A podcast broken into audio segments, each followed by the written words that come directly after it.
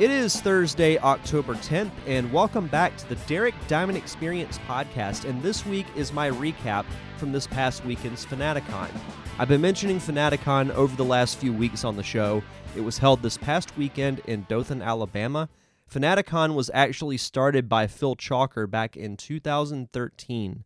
And I was at the very first Fanaticon as part of the Nerd Cave podcast. And ironically enough, that was the only the third convention that I had been to up to that point. So the whole convention circuit was a really new experience for me. I had heard of Comic Con, but had never really been to one or even thought that I would be going to one. And now there are conventions all across the country and even all over the world. But it was a really cool convention to go back to. I was really excited, uh, having not been to Fanaticon since 2014. And it all got started with an episode that's actually already out now that you can go back and listen to and that is with Hall of Fame wrestling broadcaster Jim Ross. I had written a post about this on Facebook after the interview was finished, but back when I started this show in 2014, and this is way before I changed the format to, you know, talking about filmmaking, and I made an exception you know, for these couple of episodes, but I made a list of 10 people that I wanted to interview, and he was one of them. So getting to talk with him and have him on my show was amazing. And it made all the driving that I had to do over the weekend worth it. So that episode is already out now. You can check out uh, the podcast feed or even the video version on my Facebook page at facebook.com slash ddiamondpodcast. But this episode is kind of a compilation of interviews that I collected throughout the weekend. Um, there are three that you'll be hearing through this episode. The first will be with makeup and visual effects artist Matt Silva.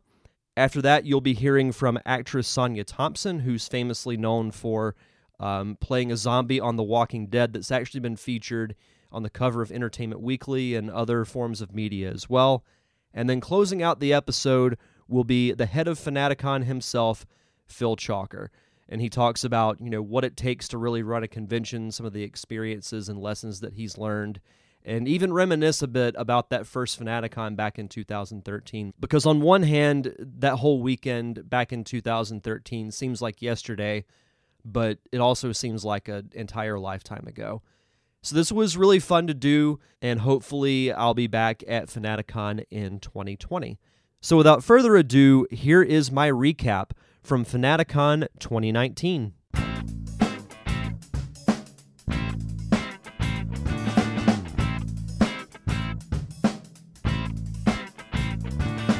Sitting here at Fanaticon with makeup artist and the co owner of Blue Whale Studios, Matt Silva. How are you this morning? I'm great. How are you? Doing good, doing good. So, we're now, uh, the second day of Fanaticon is about to start. Uh, how have you been enjoying your time so far? Oh, it's been amazing. I mean, I I tell a lot of people ask uh, if I do this a lot, and the answer is no. I, I only do this show, and it's just because of the uh, the passion of the people who come here, and, and especially because of Phil and Jeannie who run it. They're just amazing. So, but yeah, I always have a good time. I, I think I've come just about every year. Yeah, I remember seeing you. I think it was even back as far as 2014, maybe. Yeah, I think that's right. I, I think I got a picture at uh, Tim Skipper's photography booth even way back then. It's crazy because you know I remember that was the last Fanaticon that I attended, and it seems like, on one hand, it seems like yesterday, and on another hand, it feels like a lifetime ago. Um, yeah, I try to think about 2014. Was that the first year they did it, or the second? That was the second. Yeah, that that was the year I was thinking. I remember the year before that, the first year. I, I think I was there, and it was in a teeny tiny little hotel yep. convention hall, and it was it's incredible to see how much it's grown. And just hearing that there were you know what, over 1700 people this year mm-hmm. it's incredible.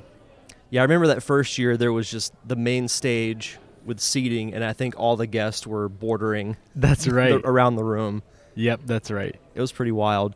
So kind of transitioning into your career what was it that really got you into wanting to do makeup and visual effects and how did you get started um, I just always been really interested in in uh, like characters and costumes in movies since I was a kid. Um, my mom tells a famous story when I was in like the fourth grade about she made me a, a Zorro costume. Antonio Banderas' Zorro movie had just come out, and she said I cried because I it wasn't screen accurate, and that sounds like a horrible thing to do to your mother who slaved over a costume. But it does uh, make sense now that that's basically what I do is just make specialty costumes, props, co- and you know makeup effects for film. So. So even back as a kid, you just had that really fine attention to detail. Well, I I think so. I mean, I'm relying on the memory of my mom, who I think maybe might you know fuse other stories together. I don't really remember that, but um, my father is a quality assurance guy. My family worked in electronics, and my my grandfather is one of the people who invented the first remote control. So, oh wow, um, I come from a family of people who are acutely attuned to paying attention to important details, and so for me, uh, my brain is already geared that way. So, I often tell people I'm not really an artist. I'm like a I'm like a technician who does art. Mm-hmm. You know, so, so how did you get into doing what you currently do? Um, I was gonna go to high school to teach. I mean, I was gonna go to college to become a high school choir teacher, and uh, ended up meeting a makeup artist who offered me a job. He thought I was like fun to have around, and um, so I decided not to go to college and did that instead. I've been doing it since I was 18. So, wow, yeah, just total happenstance. Well, it it kind of goes into that whole being at the right place at the right time kind of thing. Like talent definitely adds something to it, but most everyone that I talk to on this podcast, timing is a very important thing. I think. Well, I in my demo yesterday, I, somebody asked the question of like, "What's a, an important skill or a piece of advice for young people?" And I always say that talent is secondary. Being a good person that people want to have around is primary. You know. Yeah. It, it, that's why you. It, it, doesn't matter what industry you're in. You're always like, how come that guy got the, the, the promotion? It's like, well, the boss likes getting beers with him after work because he's fun to hang out with. That's sometimes more important than are you good at putting clay on a on a sculpture. You know. Like, yeah adding that human aspect to it. Right, because at the end of the day, I mean, it's part of why I love coming to this event is that it's all about people. It doesn't matter what industry you're in, whether it's art or you're an accountant or whatever. It's like it's always it always boils down to relationships with people, and um, being good at building healthy and positive relationships is the most beneficial skill in any craft. So, sitting here at your table, I see all kinds of really cool sculptures and uh, examples of your work that you've got when you're working on a project, because I've never spoken with someone who really does like makeup and visual effects, what's the first step that you go through when you're creating something? Do you work directly with the director on what the director wants when it comes to film? What what exactly does how does that process work? Yeah, well, I think one of my favorite things about working with in film is exactly what we are just talking about. It's working with so many different people. I mean, when you look on the table at some of the stuff here, some of it like a couple of these sculptures and some of the prosthetics are things that I actually sculpted, molded, and cast by myself. But a lot of it, when you look over at some of the other pieces, like my business partner painted some of those, and uh, you know, it was like I painted some, but somebody else sculpted them. Someone else ventilated the hair, and then even like the specialty costuming stuff back there. You know, we had a, we had a team of 12 to 20 people working on the fabric elements and the the cloth and all that. So I mean, it always starts with collaboration and um, you know building the team and building the relationship with like the client or if it's a director producer. I mean, it it depends on the job. Sometimes it's literally just, sh- hey, we need you to come in and paint this thing. That's it. And some days you do come in, you meet the director and the actors, and they have opinions about what they want to see, and you work with them. It, it, just, it really just depends. But you get to run the full spectrum of work styles right? And that's something that you know my brief venturing into the world of film that's my favorite thing as well It's just the collaboration of everything from director to dp to makeup to sound all of it it's all a collaborative effort you know i always use the analogy that we're all cogs in one big machine, so it takes all of them to make the big machine work. Right. Well, I mean, we did a film called Uncle Drew, and um, I was really proud of the makeups that we did on that film. We had, uh, you know, a huge staff in our shop, you know, doing the prosthetics. We had um, people from across the country come out to both help with sculpture and to help with molding and casting, and uh, and even on set we had artists from LA and Chicago but the thing that I felt was the most like the where we lacked when you see those makeups on film, they don't always look very good. And a lot of that was because we really struggled to foster a strong relationship with the DP. And um, you know, it's not to, to dog on the DP, but it, it, it, feels less like we could have done better makeup, and it feels more like we could have built a stronger relationship with getting the DP on our side to help light and film our makeups in a way that was complementary for the entire production. So it's it's it's interesting how uh, collaboration is so important, and when it's missing, it can really change the final product. When one of the cogs doesn't work, it affects the entire machine. Oh, that's absolutely right. And, and you know, sometimes that's the difficulty because you're working with artists, and artists tend to have egos, and egos get in the way of. The, they're they're the anti-grease when it comes to the wheels. You know. yeah. No, I totally get that. So tell me a little bit about uh, Blue Whale Studios. We got this really cool banner behind us. Yeah, so Blue Whale Studios is the company that was uh, founded by my business partner Jonah Levy about 20 years ago, actually, and um, he ran it out of Florida um, with a crew of, of people that you know p- people come in and go out, but uh, he had uh, several great makeup artists that are now on set primarily um, that helped run that company with him, um, and about three and a half years ago, he decided to move his company to Atlanta. I was already running my own company here, and um, he asked if I would be interested in taking over uh, an equal share in the company in order to um, relocate to Atlanta and, and build something a little bigger. We both knew we could survive without each other, but we felt like we would we would better serve ourselves and each other by by teaming up. And so that's what we did. We um, we have a great partnership. We're total opposites. Um, he's uh, the real creative, very like crunchy, hippie, feely guy, and um, I'm like the Mr. Cold Logic, and, and very much, uh, very much like you know, eye, eyes to the ground kind of person. And because of that, we we love that contrast and so for us it's it's rarely a source of conflict. And it's almost always more of a like hey can you handle this? Is way better suited for you. You know he's, he's the one that's better to you know when clients make them feel good send them to jonah you know when when you need the clients to just know exactly what's going on exactly how it is and what's going to happen just send them to me so it yeah again it's uh, i know i'm kind of beating the, the horse to death here but it, it always boils down to working well with people and our our partnership's great. Yeah, we have an amazing crew. I mean, I don't think I could say it enough. We Jonah and I are just two guys who run a company. We do a lot of work in the company ourselves, but 9 out of 10 times, especially when it comes to the specialty costuming stuff, that's huge teams of people and not just our company. Sometimes, like on the Gears of War stuff, we're working with fabric vendors. Our, our main vendor is Catherine Jones from God Save the Queen, and uh, it's like you know that's another company on top of that to produce a really cool product. So, um, yeah, it um, it's a pretty unique company. Uh, we have a great time and we make a lot of cool stuff, and we have a lot of amazing people that work there. I, I wish I could like tell you about all of them. That's awesome. And, and going back to your your business partner, I think having that balance of one person has this way of doing work and the other person has this way of doing work if it's different, it tends to actually work better because if you guys were exactly the same, chances are your flaws would still be the same.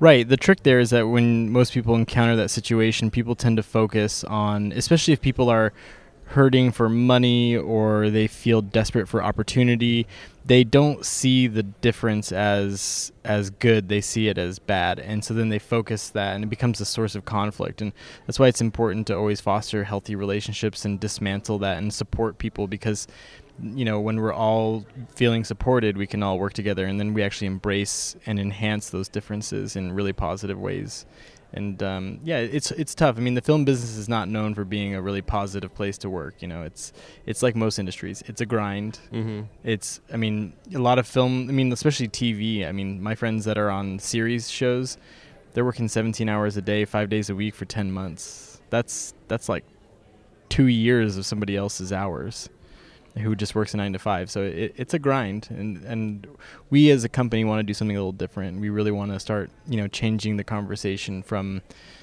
that exhausted, con- conflict-ridden, toxic environment, and try to, you know, produce something where everyone has the freedom to grow and to express and to build something better. That's great. That's awesome.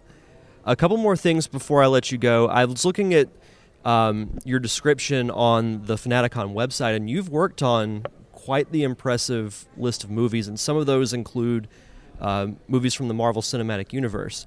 Uh, do you have a certain like? Is there a project you've done that really stands out to you is I really enjoyed working on that? Yeah, I mean, I I've enjoyed working on all of the Marvel films, and in every one of those cases, we've been, you know, whether it was me or my business partner Jonah or us as a company, we were always brought in by another team of makeup artists. You know, whether that was the main the main makeup artist who uh, handled a lot of the uh, overall like makeup department was uh, John Blake, and um, then like the specialty stuff like the prosthetics and the aliens those were all coming through legacy effects out of la it's like we're brought in by these people and so that was great because these are some titans in in the industry, and so it's amazing to be um, called in and asked to work for those people. Um, but for me personally, Guardians of the Galaxy 2 is definitely the pinnacle of what I'd want out of working on a film. It was six months of working. You know, I worked for Legacy um, Effects on that show uh, under Brian Sipe and I was working with 24 other artists, and I wasn't even doing anything crazy. I was doing, uh, you know, just Ravager aliens and gold people and you know all kinds of just background stuff. And then my main thing was doing uh, Yondu and, and Gamora stunt doubles. So it's like it's nothing glamorous. I'm not doing Chris Pratt's makeup or something. But it, I, it was being part of a team of 24 amazing makeup artists for six months, and it it's rare that you work with an amazing crew doing cool makeup and on a movie people like. That it really is like something very special, you know. It's like you know, working on Star Wars, you know, it's like yeah. you know, you you hope you're going to like the people you work with. That isn't always the case. You hope people are going to like it. That's not always the case. And you don't always get to do cool makeup. Sometimes you're just doing you know, slit necks and zombies. Yeah you know it's fun to do like i mean and i love those too but you know you get called for those way more than you do doing crazy alien colorful makeups. Yeah. What's one piece of advice you could give to someone who wants to pursue what you do as a career? The first thing i mean other than be a good person and build meaningful relationships the most important advice i can give to anyone who's looking to learn is think really hard about whether or not art school is a right choice. Um, schools like Full Sail charge you $125,000 to be a stagehand that makes $30,000 a year. It just doesn't add up. And they sell you the dream. Um, I, am always hesitant. You know, when you're an artist or you work in theatrics, most people aren't looking for a film, or they're not looking for a degree. They're looking for experience. Um, I don't have a, a, college education, and it's done well for me. I think college is a great plan, but it's not always the plan. So think twice. I always tell parents if you're going to force your kid to go to college when they want to be an artist, force them to go to business school and minor in communication.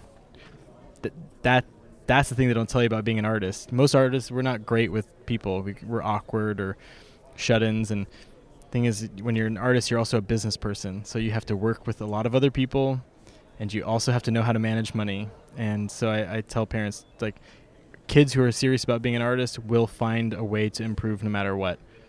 Teach them how to work with money and people. That's really good advice. Last question do you want to plug your uh, social media and Blue Whale Studios so the listeners can follow your guys' work? Absolutely. Um, let me go ahead and make sure I don't mess this up. Um, prone to do so. I'm for being only 30 years old. I'm a bit of a luddite. So you can find me, my personal page at matthew.r.silva on Instagram. You can find our company at www.fxmakeup.com. And you can find our company page at um, Blue Whale Makeup on Instagram, just all one word. Um, yeah, that's about it. Awesome. Well, Matt, thank you so much for taking the time to do this interview. It was great. Yeah, thanks for having me. I really appreciate it. Sitting here at Fanaticon with The Walking Dead's own Miss Sonya Thompson. How are you today? I'm doing great. How are you today? Doing good. We were actually just talking before we started. You actually did an interview for a podcast I used to do, the Nerd Cave podcast, back in 2014, which on one hand seems like yesterday on one hand it seems like another lifetime. Yeah it's the time has definitely flown by you know and i was thinking about this the other day uh, the walking dead you know we started we started filming on that in 2010 and it really feels like it was just a couple years back you know and now we're uh, tonight's going to be the season 10 uh, premiere. Really? Which is crazy. Wow. Yeah. It's been that long It really has, and it's just unbelievable. And it, it's unbelievable too how it has advanced, and uh, the story just keeps going and going. Absolutely. So, how's your time been uh, here at Fanaticon? Because you know, like, like I said, you were at the one in 2014. So, how does it feel to be back here? You know, years later, different venue. Well, I, I got to tell you, this has just been wonderful. Everybody down here is just uh, phenomenal, and uh, I've been coming down since then to uh, the Dothan area uh, for Columbia Manor. They've had me appearing there, and uh, every year since, and so I've met a lot of great people down here. So just to be here again in Dothan, Alabama, and to re-meet and revisit and see all these people that I haven't seen, such as yourself, in a long time. It's just been phenomenal. There's just been some great people. The zombie class I taught yesterday was packed out. There was standing room only. Um, I'm going to be doing another one again here in a little bit, so wish me luck on that. But it, it just is very impressive to see. I'm, let's just say I'm proud to see that this has grown the way it has this is a this is a really good thing. Seeing it in the beginning and now seeing it now, I'm just extremely proud to have been a part of it right there at the the startup of it, and now to see uh, what it's became. Absolutely. So, transitioning into your career, what was it that made you want to become an actor? What made you want to be a performer? I've always enjoyed making people smile. I've enjoyed entertaining people my whole life. Uh, when I was a little girl, I would put on performances for my family, and they would all sit around in the living room, and I would come rushing in and do my stage work and sing and dance or whatever, or do a magic trick or something. So I've been doing this a long time, and and even in my 20s, I was a professional zombie, not a professional zombie, that's what I do now, but a professional clown. And so, once again, it was another venue for me to make people smile and to give back to the community. Um, that's what's so important is making sure that people are enjoying enjoying themselves in life and living to its fullest potential. And when there's not somebody else kind of urging you to smile or do things, sometimes it's hard for people. You know, so I like Yeah. to if I see somebody's having a hard day, I want to give them some flowers or draw them something or you know just do something nice for them and kind. I just want to show kindness to make sure that they have a better day. Paying it forward. Yes, exactly. No, that, that's good. Uh, so, once you, how do you get your foot in the door when it comes to acting professionally? Well, I started in the film and TV industry uh, about 06, 07, and I actually started out as a background actor. So that was how I kind of got in the door. So I kind of recommend people do that first to kind of get a feel of it and to, uh, or do stage first. You know, theater's great as well, um, just to kind of get a feel for what it is to to see everything work, the lights and everybody running around, and know that there's a process. that's not just you know what you see on TV takes a long time to do, and a lot of people don't realize that. They just think it's a lot of fun and all that, but it's actually work. But I do recommend that people either do uh, background acting to start off with, or take uh, some acting classes, uh, do some individual film stuff. You know, like film yourself. You know, on YouTube or whatever. Um, you know, or do theater. You know, stage acting is is a great venue as well. And if it's if it's a passion, you're going to love it either way. Me, I prefer the film and TV.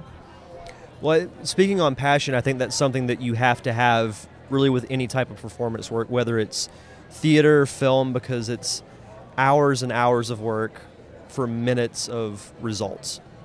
Yes. So, how did you get your role in The Walking Dead? Well, um, I had uh, okay. I started off my first zombie role was Night of the Jackals. It was a little independent that filmed in Atlanta, Georgia. The next year, I auditioned for a movie called Zombieland. And Great the- movie. Yes, yes, and they've got a number two coming out here, Double Tap, I think is what it's called. I can't wait to see it. And so, um, anyway, I uh, had that audition for Zombieland, and the same co- casting company that had gotten me that audition, they automatically submitted me for The Walking Dead. So I got this email that said, "Hi, you know, you've been chosen to be a zombie on the Walking Dead TV series." And I was like, "Oh, well, that's cool."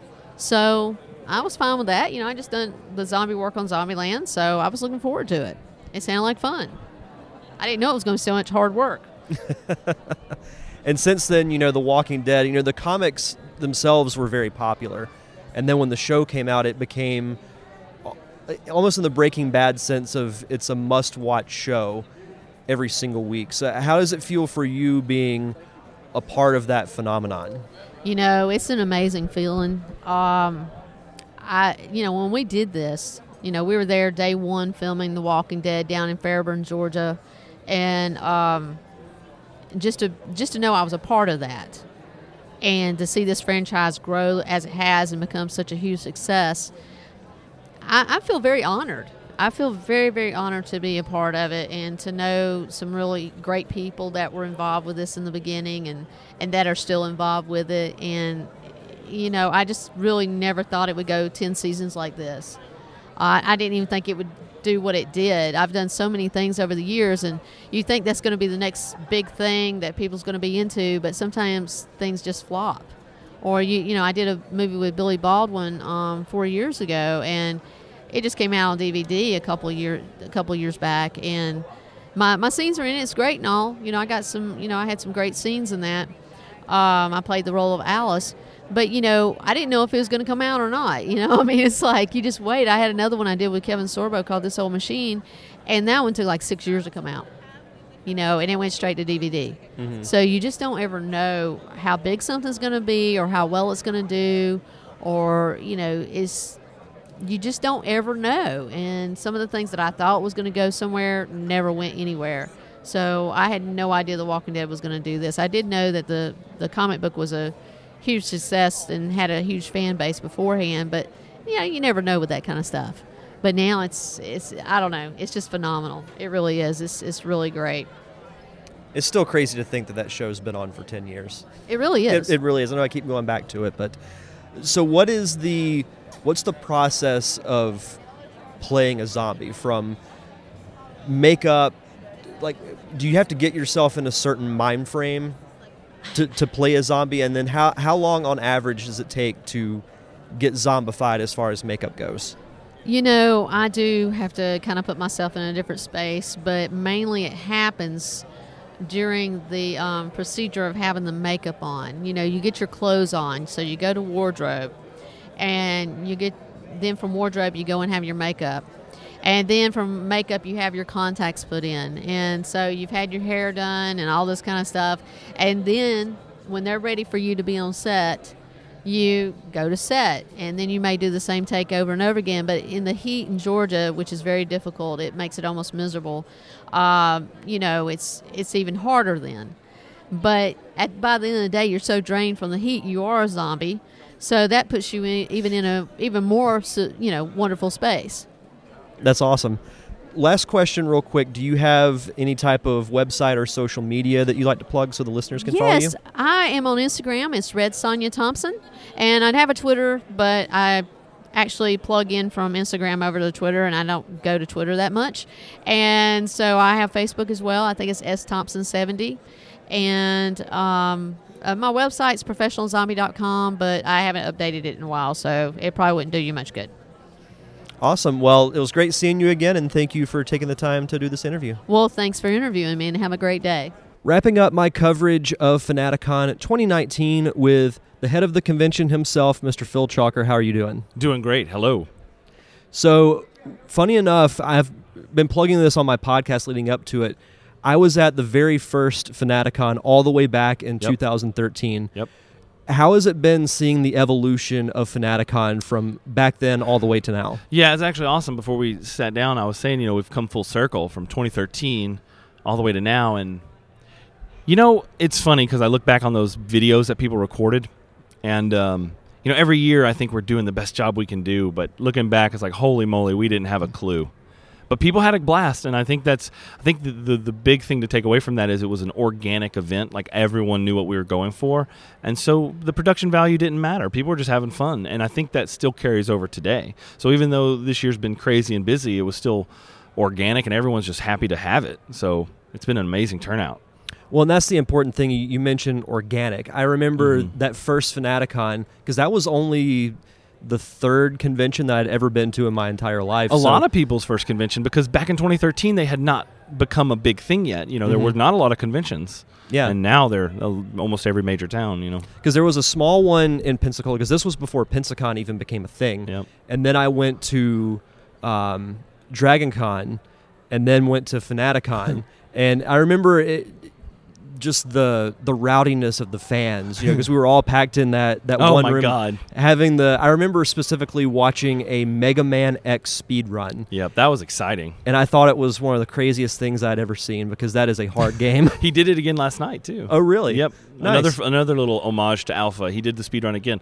That first year though, I did live commentary and it was really exciting. I remember that, because yeah. I, I had printed out all the notes about the video game beforehand, and it was like, all right, while he's getting set up, we're gonna go through the history of Mega Man, and it was fun, man. That was a good show though. I mean, Yeah. it really. I think it was like one of those old school conventions where everyone felt like they were part of a big club, and I, I hope we still feel that way. I never. You can go back and find our old Kickstarter video in 2013 where I'm like, we want to be the indie garage band of conventions. We never want to be the glam rock conventions. Like I say, and I sound so dorky back then, but I, I you guys know what I mean, you know? Yeah.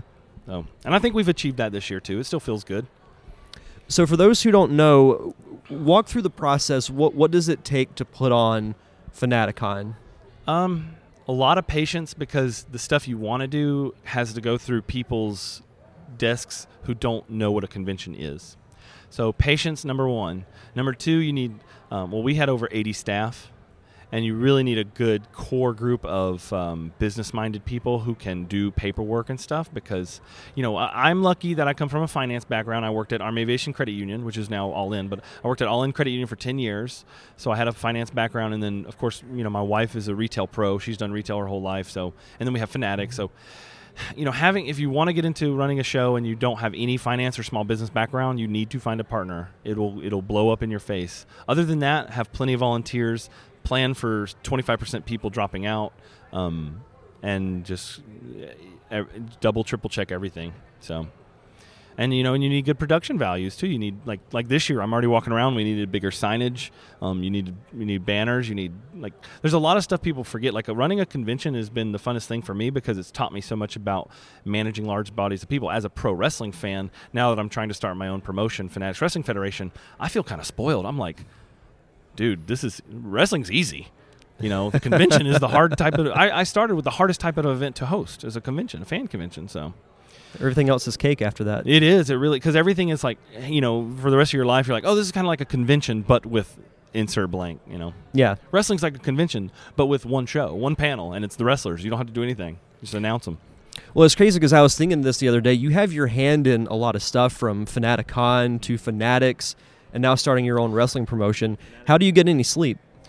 um it's a problem honestly no I'm serious I will say it's a problem because like I don't I just want to do a lot of stuff, you know. I don't Yeah. know. Everything looks fun to me, and I'm always paranoid. Like, there's a famous poem by um, Sylvia Plath about the. Um, there's a book, you know, and it's I think it's called the Plum Jar or the Plum Tree. It's I, I can't. You'll you Google the plum tree, and it's like talking about you know there's so many figs on the tree, but I take so long picking one that I don't get to eat any, um, or so they're all going to fall to the ground, spoil, and I, and I'm learning that. So like yeah, I've tried to eat a lot of plums, but eh, you know, I'm gonna keep going until I can't do it. I kept telling myself I'll just keep trying projects until one of them fails and I get embarrassed finally. And so far, like n- you know, no sweat, we've made it. But I think it's time I start trimming that up and start picking one thing to do. Pick one thing, Phil, and stick to it. So we're working on it. We just hired a manager at our Fanatics location. He's gonna take over that ship. And I'm going to try and focus on event running, Mm-hmm. which still allows me to do all these crazy other things. Like event running means I can do wrestling, I can do taco festivals, I can do the convention, and it hopefully create a company for that where I can make a, a day, you know, make a living off that. That's the goal. Well, yeah, We'll a testament to to what you're doing is that you have people who want to do a lot of things, but Mhm. they don't do them. So I think that you've been doing a convention, that you've been starting your own wrestling promotion, your Yeah. own store. I, I, I think is awesome. It's been fun. It is a lot of work, though. The grass is not greener on the other side. If you have a day job, um, be happy you have a like you know just enjoy the work. You know, definitely find something you like. But owning your own business, you have to be prepared to lose a lot. You know, It's not traditional work hours. no, it's not traditional at all. Yeah, I learned a lot. You know, we just had to learn as we went. What's been your biggest highlight from this year's Fanaticon? Who, as a wrestling fan, I mean, driving Jim Ross around in a golf cart, shooting the breeze. That is, I. I mean, you can look on my Facebook because I shared it this year when promoting. I said, uh, you know, if I ever, if I ever have a bunch of money, I'm going to get hire Jim Ross to to narrate my life or narrate a day in my life. And I was joking, but it's like, you know, holy crap, he's here. You know. Yeah. So for me, and I, you know, I am kind of biased because I'm a wrestling fan. So that was the highlight, man. Jim Ross stole the show for me. Obviously, I love all the guests. You know, I love, you, like you said, I have my hand in everything. I'm a, I'm a mass, uh, tra- jack of all trades, master of none, and I am like that, that way with fandoms. I love it all. But Jim Ross is here. Yeah. that was crazy. Still blows me away. Yeah, no, I, I would completely agree with that. And I think that's cool that you, you have this wide range of interest and that kind of reflects in Fanaticon because you have something for everybody. Yeah, and it helps because people, some people don't like that about me because I don't go all in on any one thing. They think, "Wow, you know, Phil, you have too many interests." I'm like, "Yes, but I'm a showrunner, like, I, and I sell, and I'm a retailer. So you should be happy that I don't have any one favorite thing because now everyone gets taken care of to the best of my ability. If I was a big Magic the Gathering fan, or uh, only a big wrestling fan, uh, or only anime fan, other some of the things wouldn't have happened, you know. And I see a lot of game stores and conventions go that way. Like the convention runner might be a big Star Trek fan; he spends all his money on the Star Trek guests.